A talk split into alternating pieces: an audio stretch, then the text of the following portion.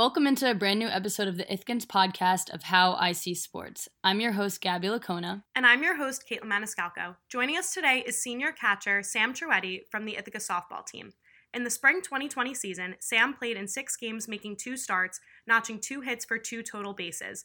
The season was canceled after only eight games. Sam, thanks for being here. Thanks for having me. So, as you guys know, Kaitlin and I are both on the softball team. So, Sam is actually one of our teammates and housemates. Yeah. Our season was obviously cut short last year from COVID. And I know Kaitlin and I talked about it, but now with our preseason coming up, there's more insight with, you know, winter sports being canceled. Now we have the spring season. the We're spring solely se- focused on the spring. Yeah, so and just a bunch of mysteries and questions. And um, Sam is here to talk a little bit about it and help us out.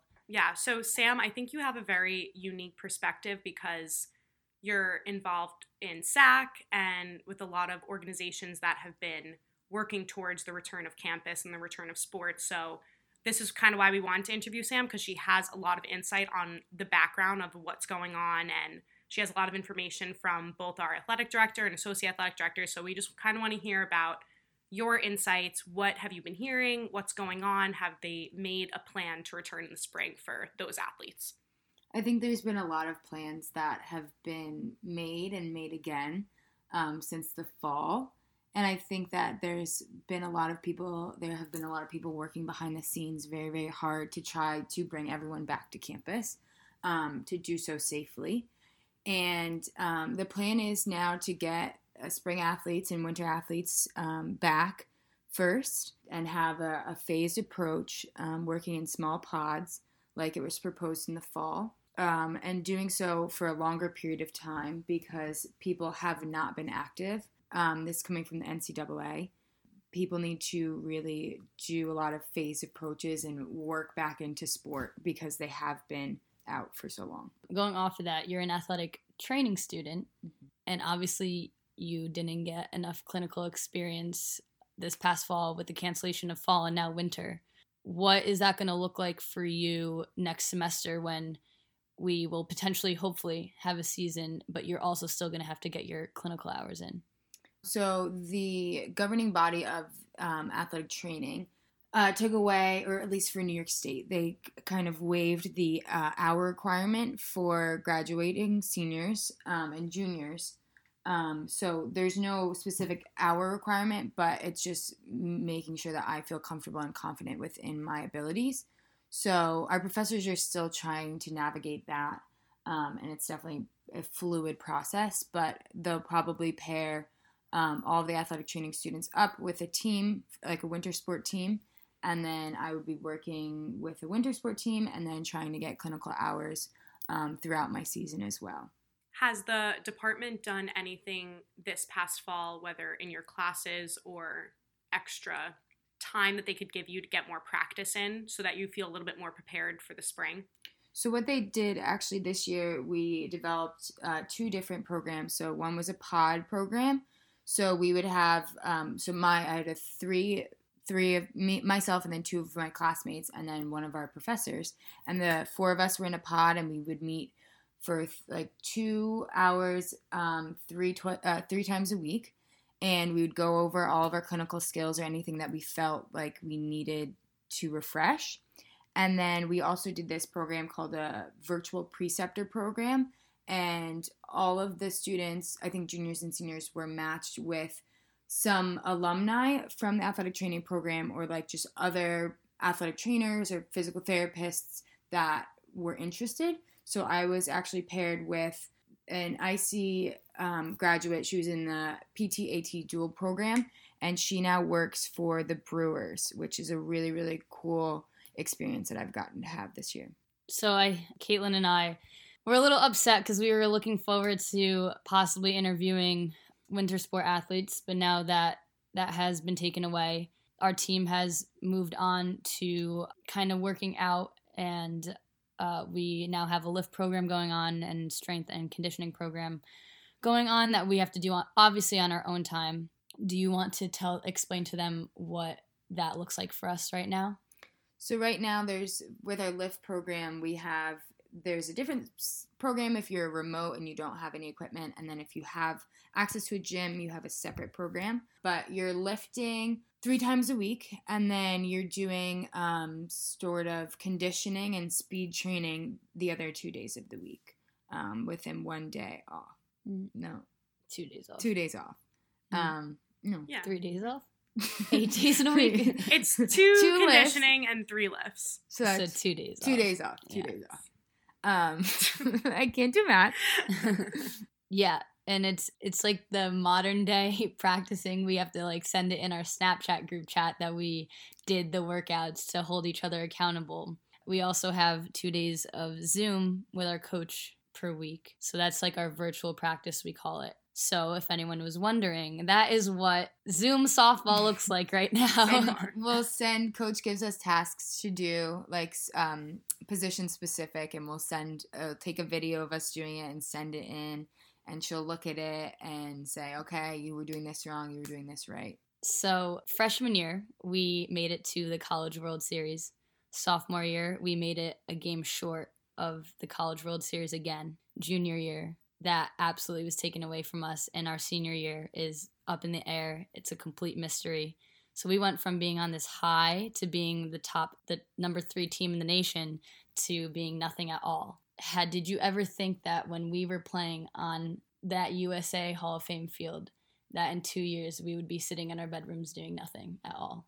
absolutely not i think i would have thought that i would be in the same position i was freshman year um, i think i would have thought that we knew what it took to get to that point and yeah no i did not i mean i think no one thought that we were going to have a global pandemic and no one could have um, seen that coming um, but this no and the thought of like this next season getting taken away or it's out of our control and that's scary it's a scary thought Going off that, what Gabby was saying, for those that are listening, we're literally sitting in our pajamas right now doing this Mhm. podcast. We all live together. So we've been quarantined together the entire fall. Sam, what I kind of want to ask you is I mean, it's 60 degrees right now in Ithaca. Like, we could easily have been practicing. We could have had a captain's practice outside. Throughout the, this past three months, what has been the most challenging aspect in terms of, you know, also seeing other Division three schools practicing and playing and they're able to go and we're sitting here in Zoom meetings? Like, what do you think has been the most challenging behind that? I think, like you said, Keelan, I think it's seeing other people out there and being able to be with each other. I mean, if you go 15 minutes across the town of Ithaca, Cornell is they're in classes. They're not they're not um, competing, but they were able to practice. still practicing, yeah. And that's it's a hard pill to swallow because that again it's out of our control. And i think that's definitely the hardest part is seeing other people be successful with it and not being able to do it as a team. Because we have a lot of our players are up here in ithaca but we can't really get together. So, Sam, I kind of want to dust off those cobwebs, mm-hmm. think back to 16, 17 year old Samantha Troetti going to showcases, you know, working out as a catcher, trying to make it in college. Kind of walk us through your experience with getting recruited by Ithaca, why you chose the school, and how you've developed over the years as an athlete here. so it wasn't easy to get here i think my recruitment process was challenging i think everyone's is but um I knew I wanted to come to Ithaca my sophomore year of high school. Um, one of my teammates was coming here, and I fell in love with their athletic training program. Um, it was number top five in the country. I was like, okay, this is where I want to go. Um, fell in love with the campus. Fell in love with Coach Pallozzi, our coach at the time. She was she really drew me into the program. Um, so did Coach Olson, and I struggled um, athletically uh, softball was always something that was hard for me. It wasn't, it didn't always come easy. And my coach at the time, he said, Sam, like, if you really want to do this, if you really want to play college softball, you need to put in more time and more effort. Um, and that's what I did.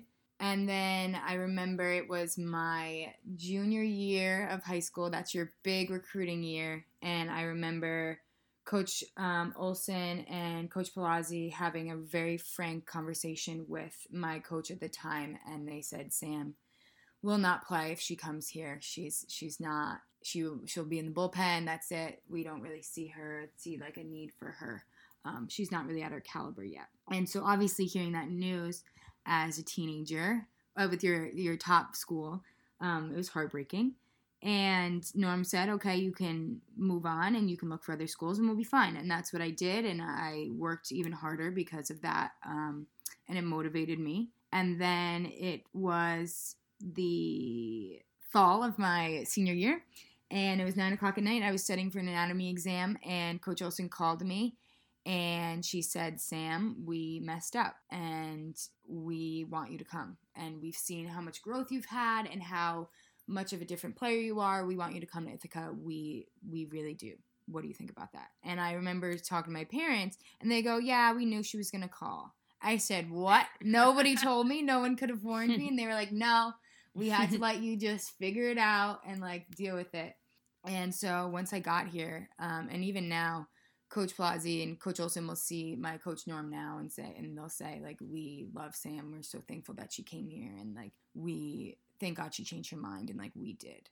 So it definitely worked to get here, and it's been a work up until here. So it's hard to see your seasons getting canceled. It took so hard to get here.